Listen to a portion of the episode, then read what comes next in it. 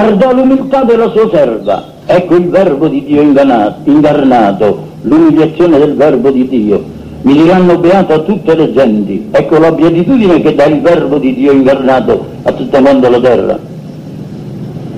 Fecit potentium in proprio suo, ecco la manifestazione della potenza di Dio, nella fortezza dei martiri, nella grandezza dei confessori, nella sapienza dei dottori, nella purezza delle vergini, nella grandezza delle contemplazioni dei, sol- dei solidari, è tutta potenza di Dio, dello Spirito Santo, dell'infinito amore che penetra le creature. Ecco la dispersione dei superbi nei pensieri del loro cuore, perché la sapienza umana e le cose umane di fronte a questa sapienza soprannaturale divina è poltiglia, è poltiglia, è poltiglia, è nullità, è sterco, perdonatemi l'espressione. Ma ci sono gli esurienti, gli affamati che desiderano il pane della vita, ed ecco Gesù, tu l'hai dato il pane della vita a te stesso, e l'hai dato in esuberanza perché? Perché ti sei donato nella Santissima Eucaristia, ti sei donato a noi Gesù, a noi Gesù, all'umanità, e surientes in plevit bonis, e tu sei il sommo bene e li raccogli tutti. Divides divisi tinanes, i poveri ricchi sono lasciati nella loro miseria estrema, che per essi rappresenta una ricchezza ma è una ricchezza di morte, ricchezza di putredine, ricchezza di rovina, ricchezza di rovina, ricchezza di rovina. Noi abbiamo Gesù, te nel cuore sei la nostra ricchezza, tu, noi abbiamo Gesù, te sulla lingua e sei la nostra ricchezza, tu, noi abbiamo te o Gesù, vita nostra e sei la nostra ricchezza. E chi ti ha donato a noi è sorientes in bleviti bonis, chi ha riempito gli esurgenti di beni? Tu Maria, tu Maria, perché tu hai dato Gesù, perché tu ci hai donato Gesù, perché tu ci hai custodito Gesù, perché tu ci hai chiamati a te come figlioli e ci hai alimentati allo stesso petto tuo, quel petto immacolato che ha alimentato Gesù. E siccome nel petto tuo si trasfondeva la vita stessa di Gesù, tu ci hai alimentato della vita di Gesù, possiamo dire l'Eucaristia è stato come la stilla del tuo latte immacolato che è venuta in noi. E allora, figlioli miei cari, io devo conchiudere per forza e vorrei conchiudere ancora una volta piangendo. O Maria, o Maria, io ti supplico rinnovare nelle anime e in queste anime la devozione a te, l'amore a te. Io ti supplico, Maria, tu Maria devi trionfare, lo hai promesso a Lourdes, lo hai promesso a Fatima, lo hai promesso a Parigi, lo hai promesso a Roma, lo hai promesso a noi Maria, perché la tua voce si è fatta sentire a noi attraverso tutte le manifestazioni della tua misericordia, della tua potenza, dei tuoi miracoli. Per questo, Vergine Immacolata, io ti offro tutte queste anime, ti do l'anima mia, ti do il mondo, ti do gli scelerati, i peccatori, perché non li apostrofo così per schiazzarli, ma li apostrofo perché abbiano da te la vita, perché tu schiacci in loro l'errore, per perché tu risani in loro le anime, perché tu li riabbracci, oh Maria, come hai abbracciato sul Calvario tutti gli uomini, e perché tu sei sì la mamma nostra, la mamma universale. Viva Maria! Viva Maria, il Dio vi benedica. Maria, non lo sentite voi nel cuore questo gran nome, che è un cielo, è più del cielo, è un riflesso dell'eternità, è un riflesso dell'adorabile Trinità, il più grande riflesso che mai si sia visto sopra di questa terra, Maria, Maria, Maria. E io in te, Vergine dolcissima, una luce immensa nella quale mi smarrisco, ma per la quale anche mi oriento. Perché? Perché la tua luce, o Maria, risplende dal principio principio del mondo fino alla consumazione dei secoli. E tu sei la creatura nella quale il Signore ha voluto manifestare tutta la sua grandezza, tutta la sua bellezza, tutto il suo amore. Riflesso dell'adorabile Trinità. ha voluto manifestare il Dio la sua grandezza, ha voluto manifestare la sua sapienza, ha voluto manifestare il suo amore. Ed è questa la prima riflessione che ci deve raccogliere, figlioli carissimi, sulla grandezza immacolata di Maria.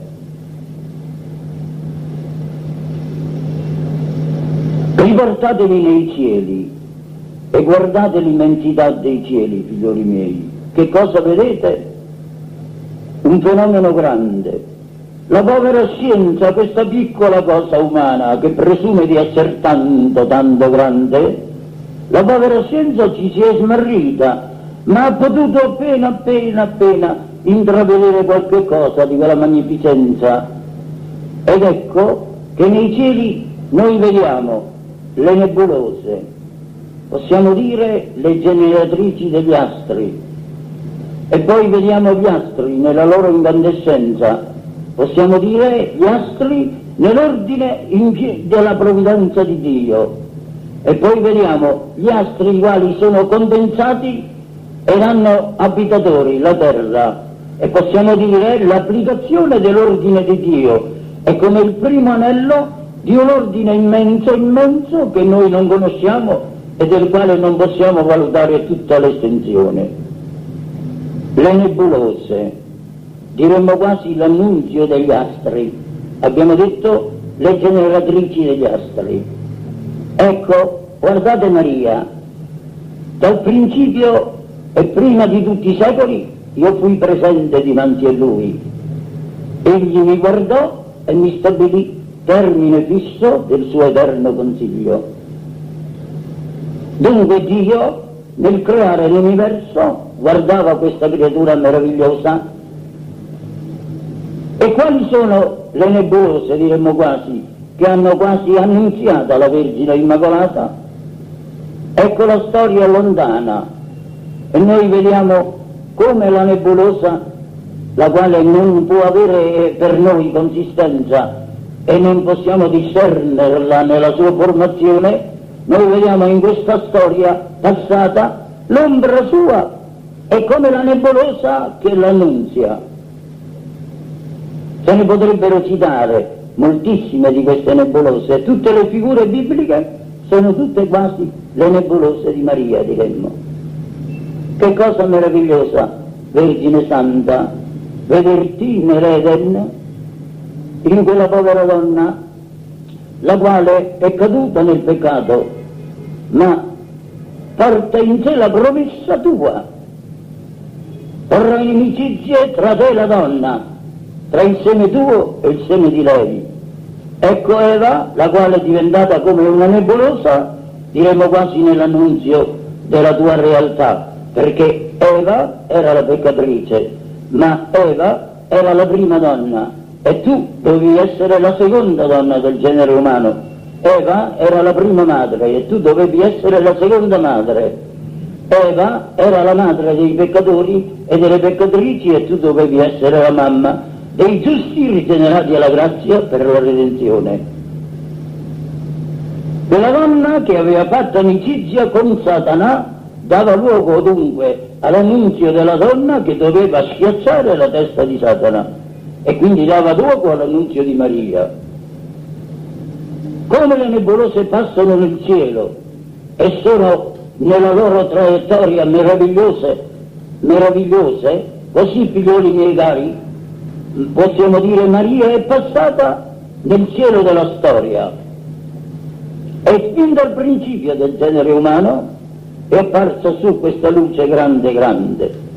Essa ti schiaccerà il capo la promessa di Dio. Percorriamo tutto l'Antico Testamento, non c'è tempo da poterlo percorrere determinatamente, ma noi vediamo in tutti gli annunci dell'Antico Testamento l'ombra e la figura dolcissima di Maria. Giuditta, la forte, riproduce e annunzia la sua fortezza prima che essa fosse Esther, la mediatrice, riproduce ed esprime la sua meditazione. E così dice di tutte le donne dell'Antico Testamento, ognuna ha portato in sé qualche cosa della grandezza di Maria, ma non l'ha portata in sé come sua proprietà. Era la nebulosa che passava sul cielo della storia e che annunziava un astro che doveva condensarsi ed essere il massimo astro del firmamento. Ecco la grandezza di Dio in Maria, poiché tutto si concentra in lei e tutto deve concentrarsi in lei. E se l'antica storia l'ha annunziata, la realtà l'ha prospettata e diremo l'ha proiettata, e quello che è seguito dopo, dopo la redenzione, l'ha come santificata. In mezzo a noi è come fatta madre nostra, perché è tutto nostra. L'ombra, il disegno di Dio, la realtà applicata a noi.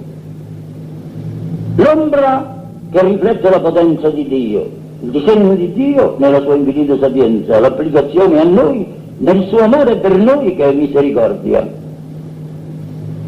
Ed ecco perché il Signore ha voluto dotare Maria della potenza più grande. Essa è la ricchezza, la stupenda ricchezza di tutti i doni di Dio. Maria è la sede della sapienza, è la luce la quale illumina la terra e impedisce a questo povero mondo di, di gettarsi nelle tenebre degli errori, è quella che schiaccia tutte le eresie. È la madre delle misericordie e dell'amore. Che riflessi meravigliosi dell'adorabile Trinità, o Vergine bella, e come l'anima mia si sente prostrata dinanzi a te in una profonda, profondissima venerazione, perché, perché, Vergine bella, il cuore si sente tutto commosso al pensare che tu sei che ci dai Dio e ci fai capire Dio, che tu sei che ci fai intendere tutta la profondità dei disegni di Dio, che tu sei che ci dai l'abbraccio di Dio e che rappresenti la bontà di Dio e diremmo Dio ha fatto mamma in te. Dio ha fatto sapienza adattata a noi, a noi pargoli della terra Dio fatta potenza e fatto potenza è dato a noi.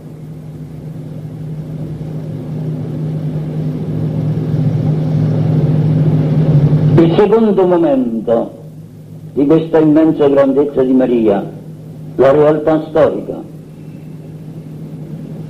Ecco essa nasce e tutta la terra esulta, ma gli uomini non se ne accorgono di questa nascita però se ne accorge bene il cielo e la terra e gli angeli di Dio, i quali cantano al Signore le lodi perché è nata questa bambina meravigliosa. Nasce ed è concepita immacolata. Ecco la realtà. Essa ti schiaccerà il capo, farà inimicizie tra te e lei, tra te e la donna. E la donna è proprio lei, ed essa gli schiaccia il capo. Nella sua concezione glielo ha schiacciato, nella sua nascita ha fatto sentire tutta la sua potenza. Il demonio si è sentito come schiacciato anche in quel momento della nascita perché ha aperto gli occhi alla luce, essa che era già piena dello Spirito Santo, essa che era già piena di grazie, essa che già cantava nel seno materno le lodi di Dio ed è stata l'armonia più bella che sia risuonata sopra di questa povera umanità e di questa povera terra. Maria, Maria. Quando le posero il nome, io credo che tutto il cielo esultò, perché in tutto il cielo quel nome ebbe un significato tanto diverso dal nome che portarono tante altre donne, che si chiamarono anch'esse Maria, ma non erano Maria Immacolata, ma non erano Maria, debelatrice di Satana, ma non erano Maria, figliuola di Dio eterno, ma non erano Maria predestinata ad essere la madre di Dio, ma non erano Maria predestinata ad essere la sposa dello Spirito Santo. Che cosa grande è la Vergine Immacolata! O se il cuore nostro palpitasse per te, Vergine bella, e se noi capissimo veramente quello che sei, e se la terra lo comprendesse non sarebbe quello che è. Perché? Perché tu daresti alla terra tutti i raggi della divina potenza che in te sono concentrati, perché tu daresti alla terra tutte le luci della divina sapienza che sono in te raccolte, perché tu daresti alla terra tutti gli afflussi del divino amore, del quale il tuo cuore è ripieno e la terra non sarebbe più quella che è, rovina, stoltezza e odio. La realtà di Maria è nella sua magnificenza e nella grandezza della sua divina maternità. La magnificenza per la sua pienezza di grazie, la maternità per il verbo di Dio che si fa carne in lei. Ecco l'angelo di Dio.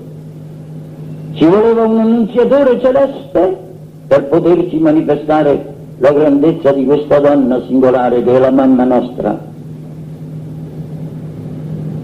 Maria è tutta prostrata nella sua umiltà e un angelo di Dio fulgente le si presenta in forma sensibile, ovvero nello spirito, io credo in forma sensibile, tutto se lo fa credere nell'Evangelo. Il colloquio infatti che si stabilisce tra lei e l'angelo ha tutto il carattere di un colloquio tra due persone visibili che si vedono e che si parlano. L'angelo si inchina, io ti saluto, o piena di grazie, il Signore è con te, tu sei benedetta fra le donne.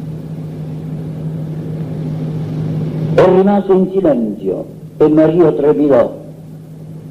Era la sua profonda umiltà che la faceva trepidare e non sapeva che cosa volesse significare quel saluto. Non temere Maria, perché hai trovato grazia presso Dio. La stessa parola detta ad Abramo, ha trovato grazia presso Dio. La stessa parola detta a Noè, anche prima di Abramo, ha trovato grazia presso Dio.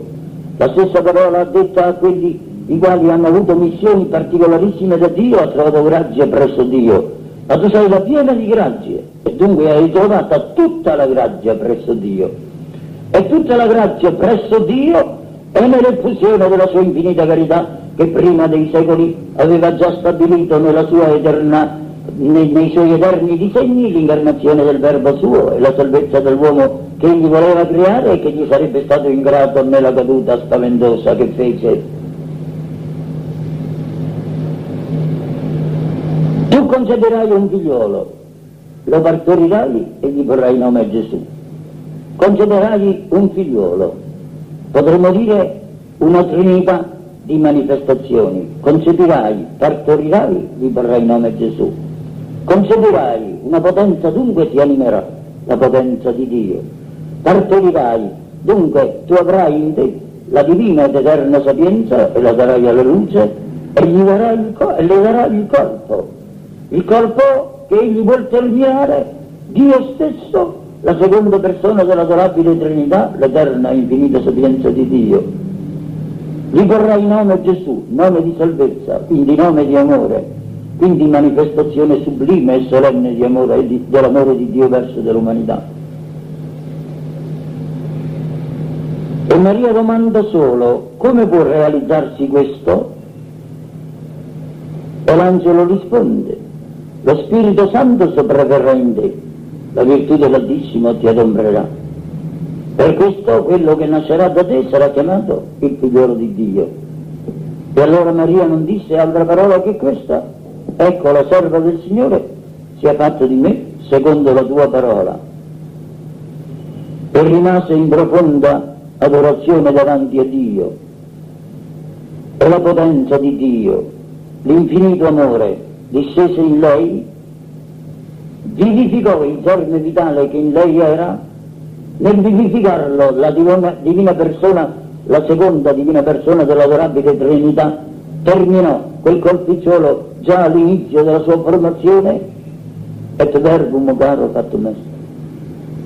E si chiuse il mistero, ma si aprì il cuore di Maria ed ecco nel suo cuore una vampa d'amore straordinario che la portava in una vampa immensa di carità eccola correre con gran fretta per visitare la cugina Santa Elisabetta. L'angelo gliel'aveva annunziato, la tua cugina Elisabetta ha concepito pur stante nella vecchiezza.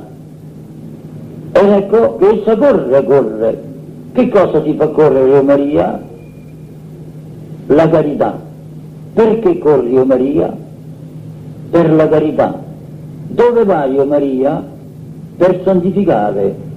Tu vai sui monti di Hebron per santificare.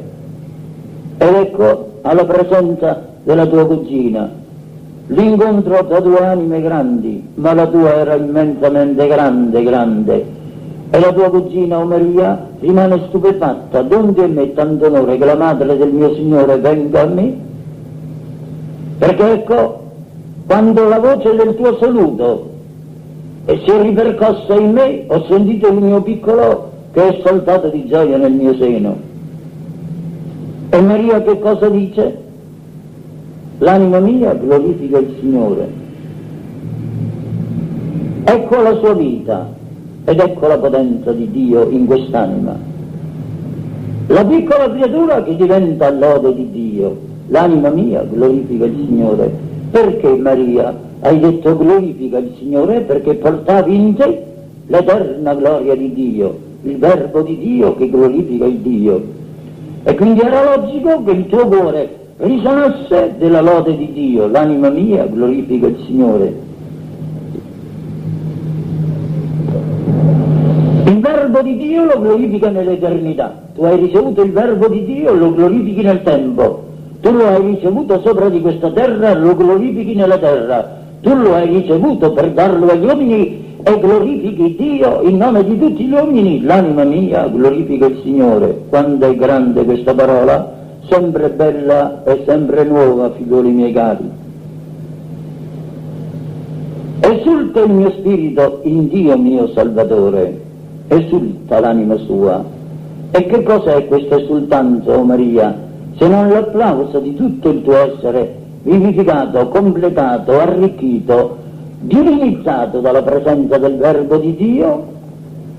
E l'esultanza dell'anima tua, che è stata immacolata per il verbo di Dio che in anticipo ti ha fatta pura, pura, pura, purissima. E in previsione dei meriti suoi e della sua passione ti ha arricchita di grazie.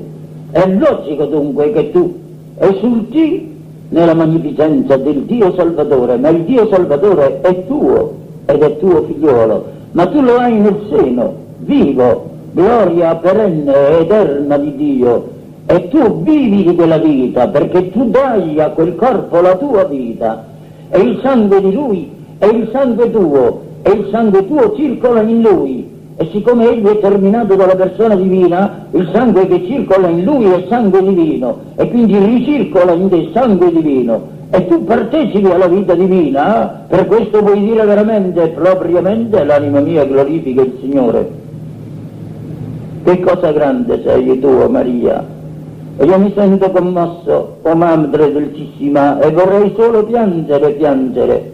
E perché? Perché, fedeli miei cari, se noi dovessimo levare la voce in questo momento per fare eco alla voce adorabile di Maria, che cosa dovremmo dire? Dovremmo dire l'anima mia non ha glorificato il Signore, l'anima mia ha vilipeso il Signore col peccato, l'anima mia ha offeso il Signore col peccato. E il mio spirito ha esultato nelle cose putride di questo mondo e non ha esultato in colui che mi ha salvato e non ha portato in sé l'esultanza di questa salvezza, ma ha rigettato la salvezza e si è data la colpa. Che cosa ne dite, figlioli miei cari? Date uno sguardo ai vostri peccati, alle vostre mancanze, alle vostre infedeltà, alle vostre ingratitudini. E allora supplicate Maria che voglia abbracciarvi voglia farvi figli suoi, voglia come mettervi nel suo seno, benedetto, per dire in lei, noi poveri peccatori che abbiamo disonorato Dio, l'anima mia, glorifica il Signore e glorifica il Signore per Maria. Ed io capisco perché ogni atto della vita cristiana non può essere atto di vita cristiana se non passa per il cuore di Maria. Lo capisco benissimo. Perché se essa è la mamma nostra, è colei che ci deve dare la vita, E come è stata data la vita al verbo di Dio nel suo seno, deve incentrarsi nel suo seno materno, farci figli suoi e darci la sua vita, perché la sua vita sia in noi glorificazione di Dio. L'anima mia glorifica il Signore e sia esultanza nella sua redenzione, perché questa esultanza la fa applicare a noi e ci fa essere irredenti di fatto, esulta il mio spirito in Dio mio Salvatore. O magnificenza meravigliosa di Dio, in Maria Immacolata, mamma nostra dolcissima. Il percorso della sua vita, noi ne abbiamo una luce soltanto in Cana di Galilea. Lì apparisce Maria novellamente, è stata sempre nascosta. Perché, mio Signore, l'avete nascosta nella sua vita terrena? Perché essa ha voluto essere nascosta. È logico, la sua lampada ardente di gloria di Dio era come quella pace che va sempre in alto, in alto, in alto e che si stacca per sempre dalla terra. Era come uno sprazzo di luce meraviglioso che rischiarava il povero cielo di questa terra e certo non poteva rischiarare la terra, non poteva inabissarsi nella terra, non poteva farsi coprire di terra. Ecco il silenzio di Maria, meraviglioso silenzio. Silenzio che riproduce in sé l'eterno e divino silenzio di Dio. Chi può capire? Dio silente, dirò quasi, nella sua infinita eternità, perché Dio è atto purissimo ed è atto semplicissimo, tutto in atto, sempre presente, che non ha né passato né futuro e per conseguenza è in un'arcana e adorabilissima pace. L'eterno silente l'eterno verbo, il quale parla sì, ma la sua parola è lode di Dio in Dio, l'eterno amore, il quale si effonde ed è fiamma di Dio in Dio. Che cosa meravigliosa! Ecco Maria che manifesta un raggio della sua potenza. Si trova in Cana di Galilea, in un banchetto, manca il vino. Il vino che era il completamento della cerimonia nuziale e per conseguenza era un'esigenza dello stesso matrimonio per quei tempi. E ci mancava il vino, erano venuti gli apostoli, stanchi, probabilmente avevano essi come consumato quella parte di vino che doveva servire poi per la funzione nuziale, e la Vergine Santa supplisce subito questa mancanza, va a Gesù e dice semplicemente non hanno vino. E Gesù dice che cosa c'è di diverso tra me e te? O donna, cioè o signora, questo significa donna nel significato ebraico, o signora o regina, quindi dà a Maria un titolo di onore. Che cosa c'è di diverso? Non è giunta l'ora mia. E voleva dire, tu hai la stessa potenza mia, non è giunta l'ora mia, ma l'ora tua è sempre giunta. E difatti poteva essa manifestare una potenza più grande che dare all'umanità il verbo di Dio fatto carne, ci poteva essere un miracolo più bello. E Maria capisce la parola di Gesù, la capisce tanto che vuole esso stesso affrettare il momento della sua manifestazione per gli apostoli che erano venuti. Difatti l'Evangelo ci dice che dopo il miracolo gli apostoli credettero in lui, dunque non credevano prima, è logico e non credevano prima ed ebbero bisogno di quel miracolo e Maria lo volle affrettare perché lesse nel cuore degli apostoli tutta la loro mancanza di fede e tutta la trepidazione delle anime loro. E allora disse semplicemente ai servi fate quello che vi dirà. Con questo diceva a lui dici ed opera. E Gesù disse ed operò. Ma era la potenza di Maria. È evidente che Gesù operò per Maria, operò per Maria perché sentì la sua, santa e materna parola, ma operò per Maria perché se non era giunta l'ora sua, come poteva giungere? Ma l'ora di Maria era giunta. E allora Gesù dirò così, pigliò la potenza di Maria e nella potenza di Maria operò il miracolo di Cana. Non lo operò nella sua potenza, non era giunta l'ora sua, ma lo operò per Maria. Riempite le idre di acqua. E le idre furono riempite erano l'immagine di Maria ripiena di grazie, perché l'acqua è meraviglioso simbolo di grazia. Portatelo, portatela a colui che ha cura del vino, era la parola imperatrice, la quale ordinava quell'acqua a colui che aveva cura del vino e certamente non poteva avere cura dell'acqua e quindi l'acqua obbedì immediatamente. Ed era anche questa un'immagine meravigliosa di Maria, perché Maria, la ripiena di grazia, fu portata a colui il quale doveva aver cura ed aveva cura delle sue creature, perché era il Dio creatore. Questa pienezza di grazia fu data al Verbo di Dio e il Verbo di Dio si fece carne in lei e mutò lei in una creatura divina e lui in una creatura umana in lei. Di modo che egli si fece uomo mentre Maria diventò divinizzata, lo diciamo propriamente e proprissimamente. E a quei piccoli mozzaretti moderni i quali trovano sempre da ridire quando si parla della grandezza di Maria, i quali criticano Sant'Alfonso per aver detto che adoro gran regina, io dico voi non intendete la parola profonda di un santo, il quale ha guardato questa divinizzazione meravigliosa di questa creatura, come ha guardato la umanizzazione meravigliosa del Verbo di Dio e si è fuso in Maria in un amore estremamente grande e si è fuso in Gesù sacramentato in un amore estremamente confidente.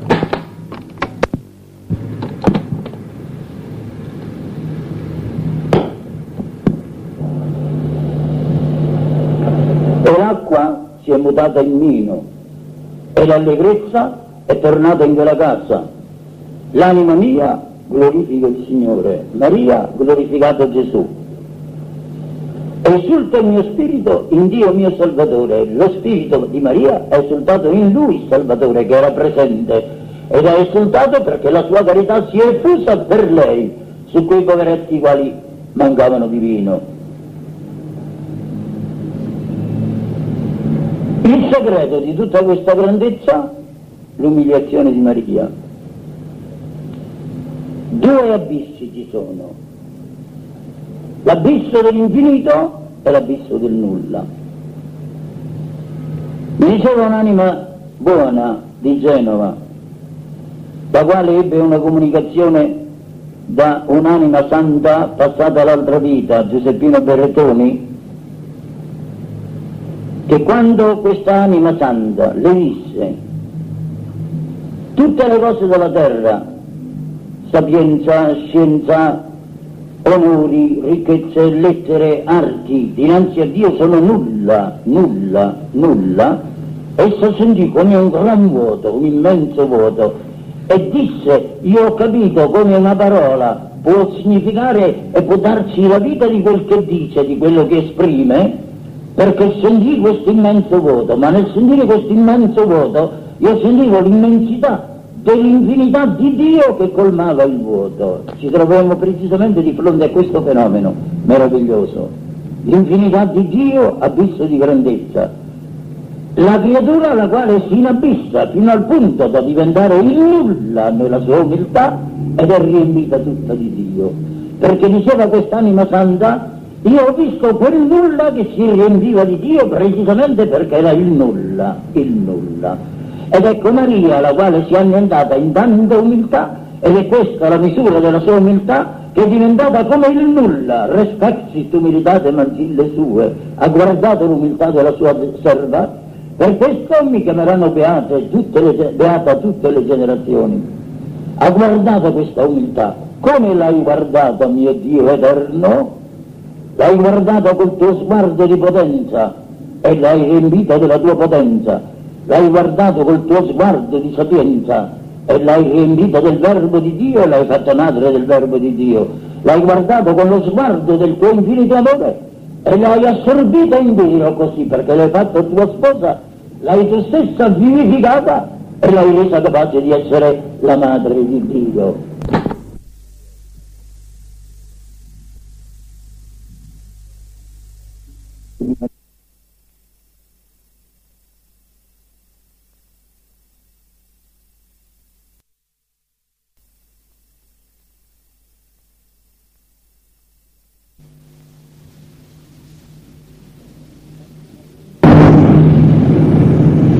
Ma c'è una terza grandezza, figlioli cari, che ci mostra Maria, dolcissima mamma nostra, ed è la grandezza del suo dolore, la grandezza del Calvario.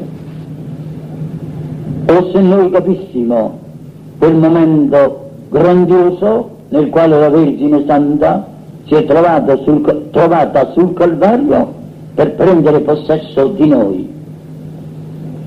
Nella casetta di Nazareth è stata madre di Dio, nel silenzio di quella casetta la presenza di un angelo.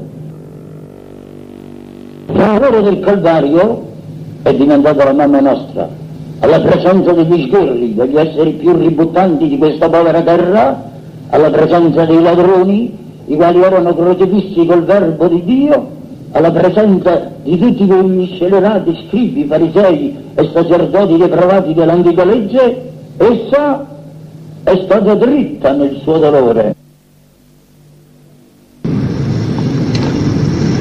Stabat Mater dolorosa per ricevere la maternità che doveva farci figlioli suoi.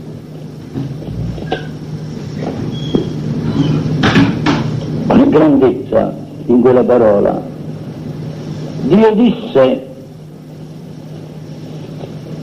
sia fatta la luce e la luce fu fatta, una parola, e l'onnipotenza di Dio si manifestò e si glorificò nella creazione della luce. Una parola. E una parola ha detto il verbo di Dio, perché tutto fu fatto per il verbo di Dio e la maternità di Maria verso gli uomini doveva essere fatta anch'essa dal verbo di Dio e il verbo di Dio addolorato è il verbo di Dio fatto uomo, è il verbo di Dio crocifisso, è il verbo di Dio donato all'umanità. Donna, signora, ecco il tuo figlio. Era Giovanni ai piedi della croce, era Giovanni, ma era tutta l'umanità ai piedi della croce. E quando la, Gesù ha detto alla Madonna, ecco il tuo figlio, Tutta l'umanità si è trovata presente nel cuore di Maria. Come si è aperto il tuo cuore, Maria? Come si è dilatato il tuo cuore, Maria? Chi può misurare la carità tua che ha abbracciato tutti i secoli e tutte le creature? E forse non solo le creature di questa povera terra, non le creature di questa povera terra, ma tutte le creature dell'universo. Perché? Perché Maria è la regina del cielo e della terra e non è la semplice regina del cielo e della terra per un significato sterile qualunque, ma è la regina del cielo e della terra perché ha il dominio di tutto. Chi può misurare fin dove il Signore ha detto donna, ecco il tuo figlio? Nessuno lo può misurare. E si è voltato a Giovanni ed ha detto, ecco la madre tua. E Giovanni ha sentito la parola di Gesù ha provato nel cuore la tenerezza di questa maternità, ma non aveva ancora ricevuto lo Spirito Santo e questa tenerezza di maternità non la poteva ancora approfondire. L'ha approfondito dopo ed è diventato l'apostolo dell'amore. Non poteva non diventare l'apostolo dell'amore. Ha riposato sul cuore di Gesù e attinto da Gesù l'amore. È stato il figliolo primo di Maria, rappresentante dell'umanità e assicciato dal cuore di Maria quell'immenso amore per cui la Madonna ha glorificato il Signore, l'anima mia glorifica il Signore. Che magnificat di amore hai detto tu sul Calvario, Maria, nel tuo dolore. Magnificat, anima mea dominum.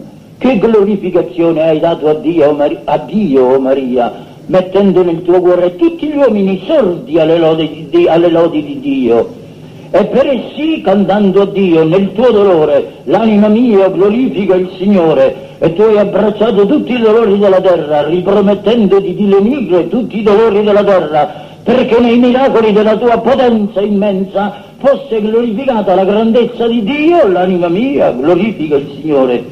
E allora, o oh Vergine bella, che tu ci hai abbracciati, che tu hai abbracciato me, povero peccatore, mamma mia dolcissima, tu hai abbracciato me e non ti sei vergognato di me e non hai rigettato me e mi hai messo nel centro del tuo cuore e ti sei donata a me, Vergine bella, in una ineffabile maniera d'amore, perché sono sacerdote tuo e perché ho in me il carattere sacro del tuo figliuolo e tu hai congiunte queste due maternità in una, il sacerdozio e l'umanità, nel cuore mio e mi hai abbracciato come il Cristo che ti si donava e come l'umanità peccatrice che ti si donava e che ti era affidata. Che cosa grande sei tu, Maria?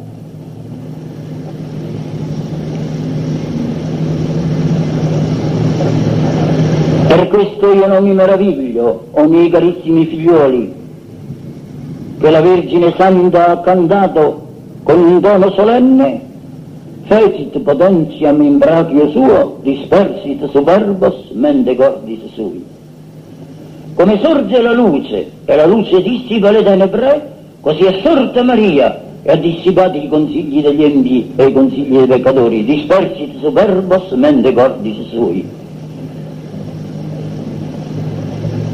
Così capisco come tutte le potenze della terra sono state deposte dinanzi a questa potenza e saranno deposte innanzi a questa potenza, perché Maria vincerà l'inferno, deposit potentes de sede, e il primo empio potente è Satana, deposit potentes de sede, e i primi empi potenti sono gli eretici scelerati, e i peccatori, e i critici scelerati di questo secolo, e i comunisti, e gli sceleratissimi comunisti che sono l'antitesi del Cristo divino, e gli sceleratissimi protestanti che sono gli avulsi dal cuore di Maria e quindi gli avulsi dal seno materno e quindi non hanno più, dirò, quel cordone umbilicale, perdonatemi l'espressione, che li lega al cuore benedetto della mamma, alla vita della mamma, che è la mamma, è la mamma che ci ha dato il Cristo nel momento stesso nel quale moriva per noi. È un insulto dire al Cristo rigetto la mamma quando tu muori per noi e guardo solo te che muori per noi,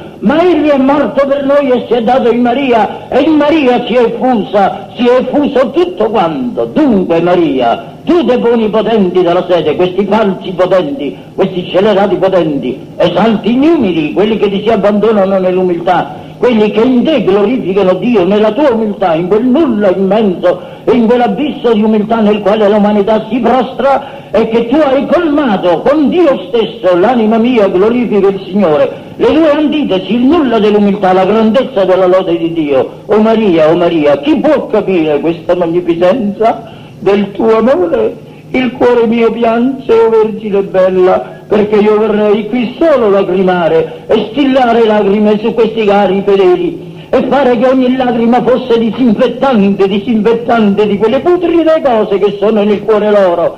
E vorrei che queste lacrime io le raccogliessi e le unissi alle lacrime tue, perché tu su questo calvario hai lacrimato Maria, e lagrimando hai disinfettato questa povera umanità, disinfettandola l'hai abbracciata nel tuo cuore, abbracciandola nel tuo cuore, l'hai messo nel tuo seno benedetto, l'hai fatta figlia tua e l'hai fatta per conseguenza figliola e fratella, fratelli tutti del Cristo, hai dato a questa umanità, agli uomini della terra, questa fratellanza meravigliosa che noi non avremo mai meritati, che non possiamo mai meritare, che abbiamo meritato soltanto per te, per cui Gesù ci ha chiamato fratelli. E allora che cosa dobbiamo dire? Figlioli miei cari, il tempo passa e sono assai dolente che passi. esurientes simplevit bonis, ha riempiti di beni gli affamati. E gli affamati chi sono? Sono quelli che desiderano il cibo del cielo. Possiamo dire è l'ultimo periodo di questa terra perché nel Magnificat di Maria ci sono come le scale degradanti di tutta la storia dell'umanità. L'anima mia glorifica il Signore, ecco il creato, l'immensità del creato, la manifestazione della gloria di Dio prima che gli uomini ne fossero. Esulta il mio spirito in Dio mio Salvatore, ecco il disegno di Dio nella redenzione, nell'Eden, è la luce della redenzione che si proietta e si proietta nella grande profezia di Dio.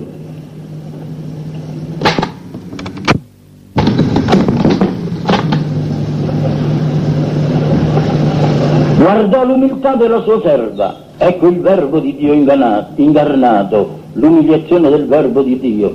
Mi diranno beato tutte le genti. Ecco la beatitudine che dà il verbo di Dio incarnato a tutta quanta la terra. Fecit potentium in brachio suo, ecco la manifestazione della potenza di Dio, nella fortezza dei martiri, nella grandezza dei confessori, nella sapienza dei dottori, nella purezza delle vergini, nella grandezza delle contemplazioni dei, sol- dei solidari e tutta potenza di Dio, dello Spirito Santo, dell'infinito amore che penetra le creature. Ecco la dispersione dei superbi nei pensieri del loro cuore, perché la sapienza umana e le cose umane di fronte a questa sapienza soprannaturale divina è poltiglia, è poltiglia, è poltiglia, è nullità, è sterco, perdonatemi l'espressione.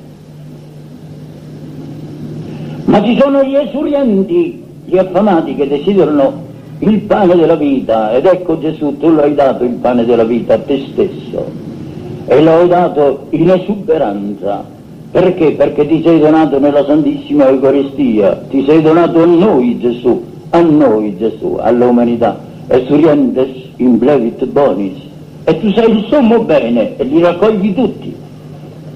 Divides dimisi tinanes, i poveri ricchi sono lasciati nella loro miseria estrema, che per essi rappresenta una ricchezza ma è una ricchezza di morte, ricchezza di putredine, ricchezza di rovina, ricchezza di rovina, ricchezza di rovina. Noi abbiamo, Gesù, te nel cuore sei la nostra ricchezza, tu, noi abbiamo, Gesù, te sulla lingua e sei la nostra ricchezza, tu, noi abbiamo te, oh Gesù, vita nostra e sei la nostra ricchezza. E chi ti ha donato a noi esurientes in bleviti bonis, chi ha riempito gli esurienti di beni? Tu Maria, tu Maria, perché tu hai dato Gesù, perché tu ci hai donato Gesù, perché tu ci hai custodito Gesù, perché tu ci hai chiamati a te come figlioli e ci hai alimentati allo stesso petto tuo,